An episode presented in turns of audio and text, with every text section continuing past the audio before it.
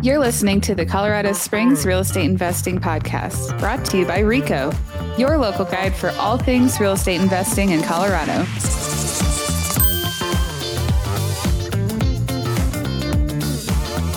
Hey, Colorado Springs, this is Jenny Bayless, just wanted to give a short podcast episode on questions to ask when interviewing a property manager.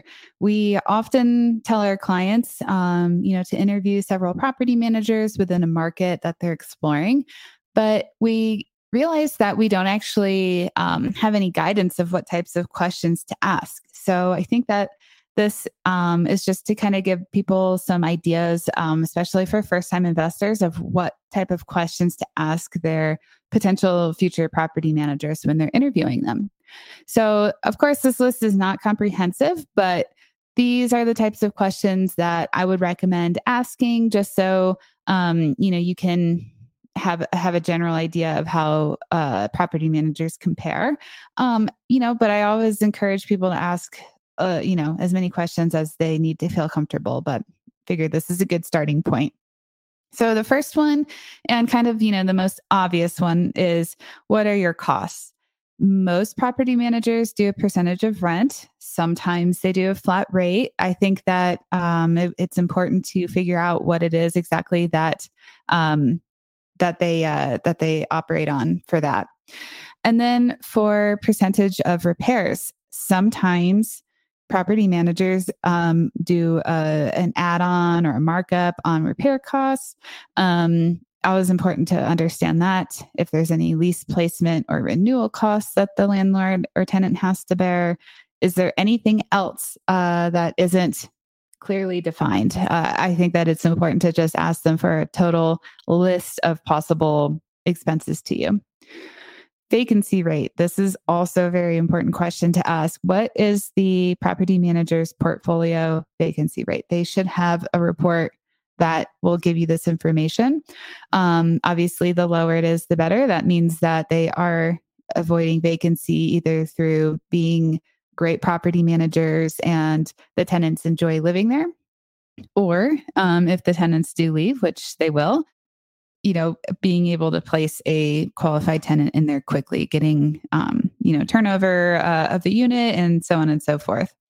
Also, another important question is what is the average tenant stay and what is the average turnover cost? So, if you have an average tenant stay of a year, you're going to be turning over that unit every single year, which is very, very expensive. Um, I am definitely of the camp that it is much easier and much cheaper to keep a good tenant in your unit um, so that you don't have to turn it over as opposed to raising the rent on them. I would much rather be below market rate and not have to turn that unit over um, because it's just a lot of brain power, a lot of costs to turn it over. Um, and, you know, if you already know that your tenant is great, like why rock the boat? So I think that's a very important question to ask them. Um, another question is how long have you been in operation? Um, you know, personally, I think that a property manager um, should have, you know, a, a good one is, has been in operation for many years.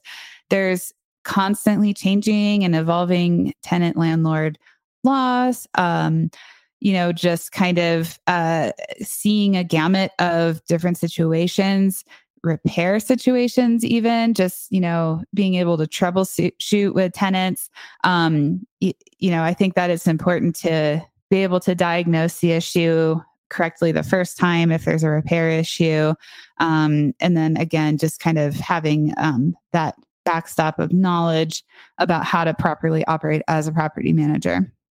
Um, kind of along the same met- uh, same lines is what are the methods that you advertise?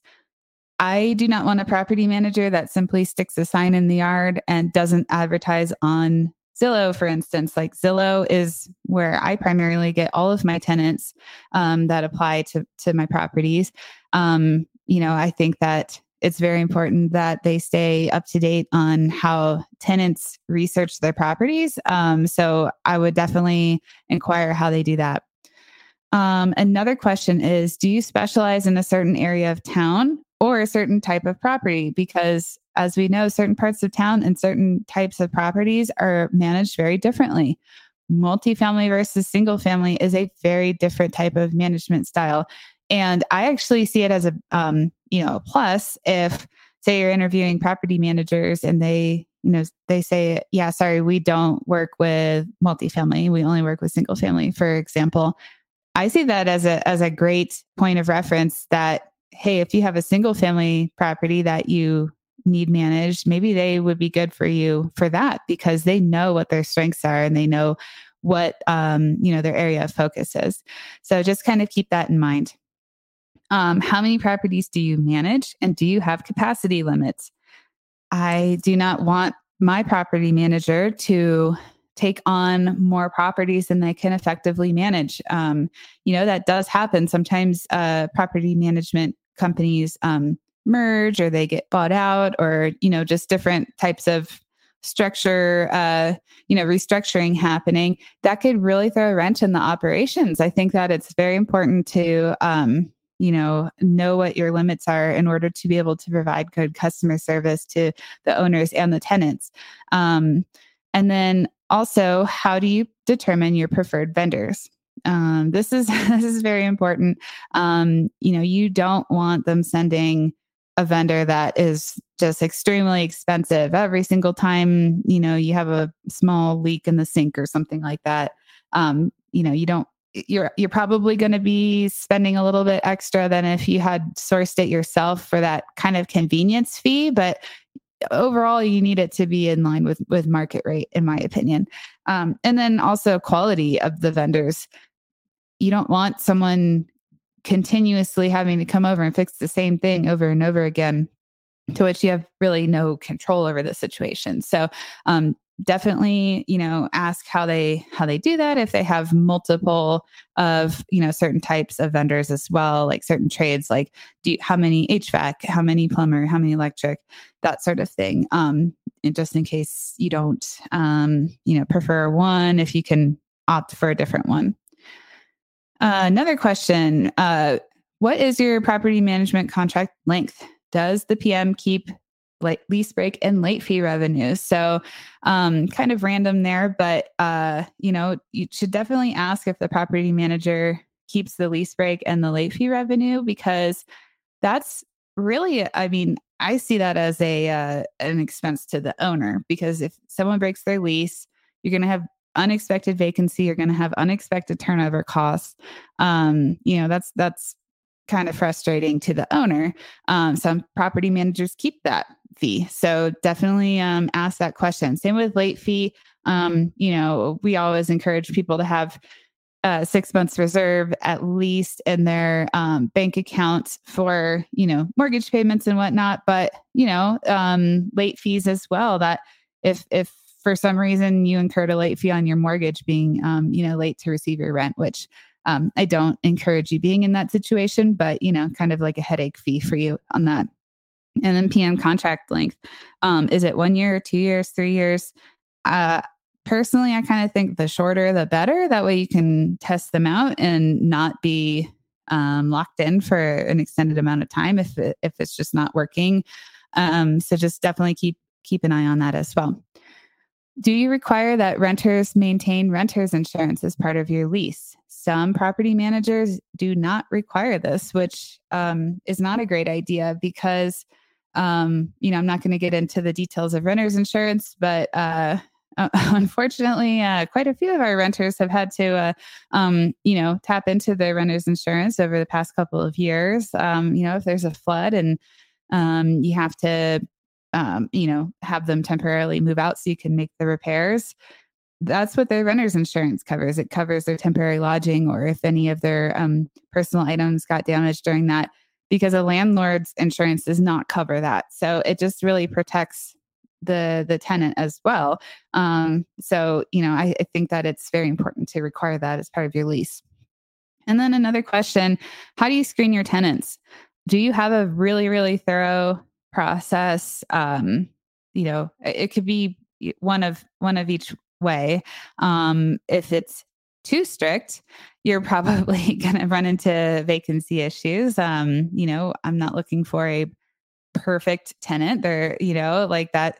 Um, that's kind of unrealistic. But then also, if it's too lax, you run the risk of having a tenant that um, you know isn't going to pay or might not take care of your property or something. So you really need to ask them how what their requirements are for screening and how they properly screen the tenants to find that right mix. Um, and then lastly, what is the average response time for tenants and owners? Um, tenants, you know, they want to be heard. This is their home. So they expect a quick response time, um, which I, I am very much um, a proponent of. Like for even our self managed properties, if a tenant reaches out to me and it's not an emergency situation, I, I immediately respond acknowledging receipt of the issue with an expected timeline. Um, you know, I think that tenants deserve that sort of respect as to what uh, what's going on with their home. Um, and you know, m- most tenants are very reasonable. They know what an emergency is, and they know what an emergency is or you know not an emergency is. Um, so just having that open line of communication is very important. So i would expect the same thing of a property manager to acknowledge um, and provide the tenant with some sort of guideline. Um, same thing on the owner side of thing. What is the response time for owners? If owners have a question on their um, management report like what's going on here? What you know where's this? What's what's happening here? Um, i would expect the property manager to respond within a day because you know this is a very expensive asset that you have and and you're entrusting a, a third party to um to manage it so you kind of you know it is kind of high on that priority list of of you know information you want to have at your disposal so um again this was just a you know, a very basic list of, of questions that I think would be important to start the conversation. And from there, um, if you know some property managers uh, meet your requirements, some don't, you can kind of um, narrow it down from there and expand on questions that uh, you personally find interesting. So, um, thanks everyone for listening, and I hope that this uh, comes in handy as you uh, begin interviewing property managers. Thanks, everyone.